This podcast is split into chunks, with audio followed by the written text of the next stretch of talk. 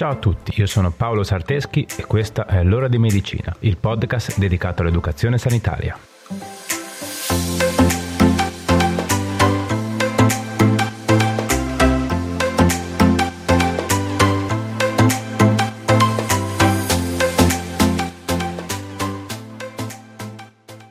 Ciao a tutti e bentornati.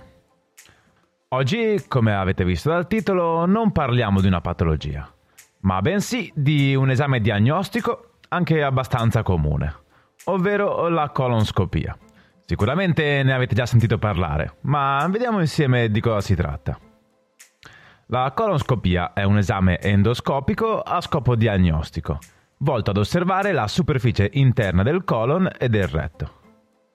Prima di entrare più nello specifico, però, vediamo un po' di chiarire il concetto di cosa significa quando facciamo riferimento alla parola endoscopico. L'endoscopia è una procedura medica che permette di osservare la superficie di organi cavi, in particolar modo di quelli che comunicano direttamente o indirettamente con l'esterno.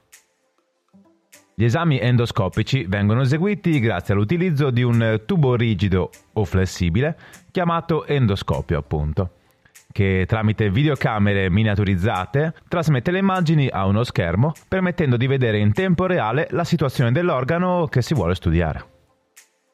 Quando possibile l'endoscopio viene inserito per via naturale, come nel caso della colonscopia. In altri casi invece è necessario praticare un'incisione per permettere all'endoscopio di poter entrare, creando quindi un accesso artificiale come nel caso della laparoscopia. Ok, quindi tornando alla nostra puntata, la conoscopia, dicevamo, è un esame diagnostico utilizzato per la diagnosi di malattie infiammatorie croniche, diverticoli, polipi e tumori maligni.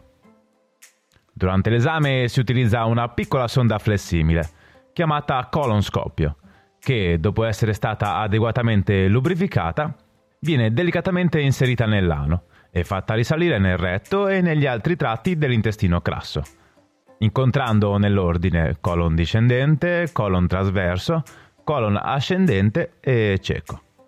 Raggiunto l'ultimo tratto dell'intestino tenue chiamato ileo, il colonscopio viene rimosso altrettanto delicatamente. La telecamera trasmette le immagini in modo tale che ci sia una chiara visuale dello stato di salute del colon. Per riuscire ad apprezzare meglio la mucosa colica è necessario che le pareti del colon siano distese e questa distensione si ottiene insufflando anidride carbonica tramite il colonscopio. La durata dell'esame solitamente è di 30-40 minuti, ma a volte può richiedere anche più tempo. La persona sottoposta a colonoscopia viene fatta sdraiare sul fianco sinistro e all'occorrenza dovrà eseguire piccoli movimenti che il medico potrebbe richiedere. Sicuramente la colonoscopia non è un esame piacevole e proprio per questo generalmente vengono somministrati antidolorifici e tranquillanti prima di iniziare la procedura.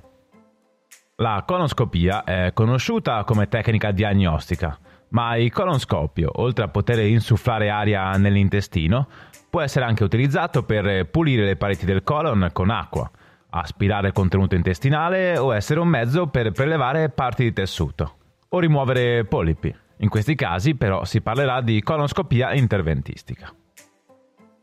I campi in cui si utilizza la colonoscopia sono essenzialmente due, per lo screening del cancro al colon e per fare diagnosi se un paziente presenta segni e sintomi intestinali. Come per tutte le manovre invasive, anche la conoscopia presenta ovviamente dei rischi. È considerato un esame a basso rischio, ma non a rischio zero. Le principali complicanze che possono insorgere sono perforazione del colon, che necessita di un intervento immediato di chirurgia maggiore, oppure emorragia, dovuta alla rimozione di polipi o altri tessuti anormali. In questo caso si può intervenire immediatamente con la cauterizzazione ovvero una sorta di bruciatura circoscritta che arresta il sanguinamento. Altri effetti collaterali che possono manifestarsi possono essere la conseguenza dei sedativi utilizzati, ma in persona a rischio per altre comorbilità, come ad esempio i cardiopatici. La colonscopia è controindicata in caso di diverticolite acuta, megacolon tossico e interventi recenti a questa parte dell'intestino perché in questi casi il rischio di perforazione intestinale aumenta. Nei casi in cui la colonoscopia tradizionale non possa essere effettuata per diversi motivi, è utile sapere che esiste anche una colonoscopia virtuale, che è una procedura non invasiva che sfrutta una tecnica chiamata TAC spirale e che quindi utilizza radiazioni ionizzanti. Per quanto riguarda la preparazione alla tecnica diagnostica, è più o meno la stessa della colonoscopia tradizionale, di cui vi parlerò a breve nei consigli pratici. Mentre per quanto riguarda la post-procedura, in questo caso la dimissione è immediata ed è anche possibile mettersi alla guida. Ok, ci siete ancora? Spero di sì. Per quanto riguarda la teoria, direi che abbiamo detto quanto basta. Quindi passiamo a qualche consiglio pratico, che dite? Pronti? Andiamo.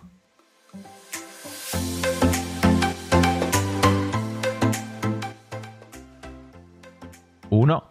La colonoscopia è un esame che per essere efficace ha bisogno di una preparazione. Infatti bisogna seguire una specifica dieta nei 3-4 giorni precedenti all'indagine, assumere lassativi seguendo le indicazioni mediche e concordando insieme al medico se ci sono terapie in atto da sospendere in previsione dell'esame. Quindi, prima di affrontare questa procedura, assicurati di aver ricevuto tutte le informazioni necessarie, perché una buona preparazione è la base per un esame diagnostico di qualità. 2. Al termine della procedura rimarrai sotto osservazione dai 30 ai 120 minuti, per dare il tempo al tuo organismo di smaltire i sedativi che ti sono stati somministrati. 3. Se hai la possibilità, fatti accompagnare da qualcuno il giorno della procedura. In tempo di Covid l'accesso alla struttura sarà consentito solo a te, ma per il tragitto sarebbe bene avere qualcuno in grado di sostenerti in caso di necessità. Inoltre è fortemente sconsigliata la guida dopo la procedura. 4. Dopo l'esame possono presentarsi flatulenza e meteorismo a causa dell'aria insufflata nell'intestino. 5. Dopo la procedura stai a riposo almeno 24 ore e alimentati con pasti leggeri. 6. Possono presentarsi anche crampi addominali e lieve perdite ematiche, in particolar modo nella prima defecazione dopo la procedura. 7.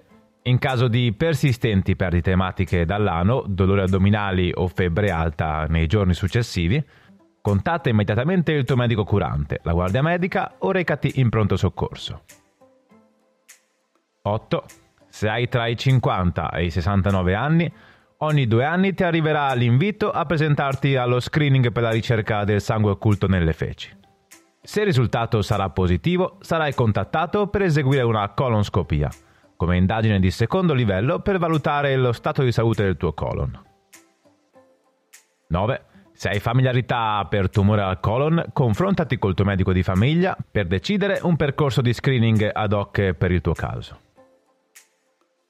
10. Se hai disturbi intestinali come diarrea, stipsi, meteorismo, sanguinamento rettale o alterazioni delle feci, contatta il tuo medico di famiglia e inizia un percorso diagnostico. Ok, bene, siamo arrivati alla fine. Eh? Direi che per oggi abbiamo detto quanto basta. Eh? ma davvero ci tengo a sensibilizzare tutti voi alla diagnosi precoce, che insieme alla prevenzione è l'unica arma davvero efficace che abbiamo. Siamo fortunati a avere dei programmi di screening gratuiti che funzionano, quindi rispondiamo e aderiamo sempre quando siamo contattati. Il tumore al colon è uno dei più diffusi in Italia. Diagnosticarlo precocemente è un ottimo presupposto per provare a sconfiggerlo. Ok, allora vi è piaciuta la puntata? Un argomento un po' diverso dal solito, vero? Però sono sicuro che a tanti di voi è interessato. Se vuoi supportare il progetto, condividilo con i tuoi amici e parenti che possono essere interessati. Facci crescere il più possibile. Va bene, dai. Prima di salutarci, fammi ringraziare come sempre la mia collega amica Brenda Rebecchi, che condivide con me questo progetto. Ovviamente, grazie anche a te che sei arrivato ad ascoltarmi fino a qui fammi sapere cosa ne pensi della puntata. Cercami sui miei canali social. Mi trovi su Facebook, Instagram o Telegram come Paolo Sarteschi. Facile. Va bene, dai, direi che ora è veramente tutto. Ci vediamo sui social e ci sentiamo venerdì prossimo con un'altra puntata. Ciao.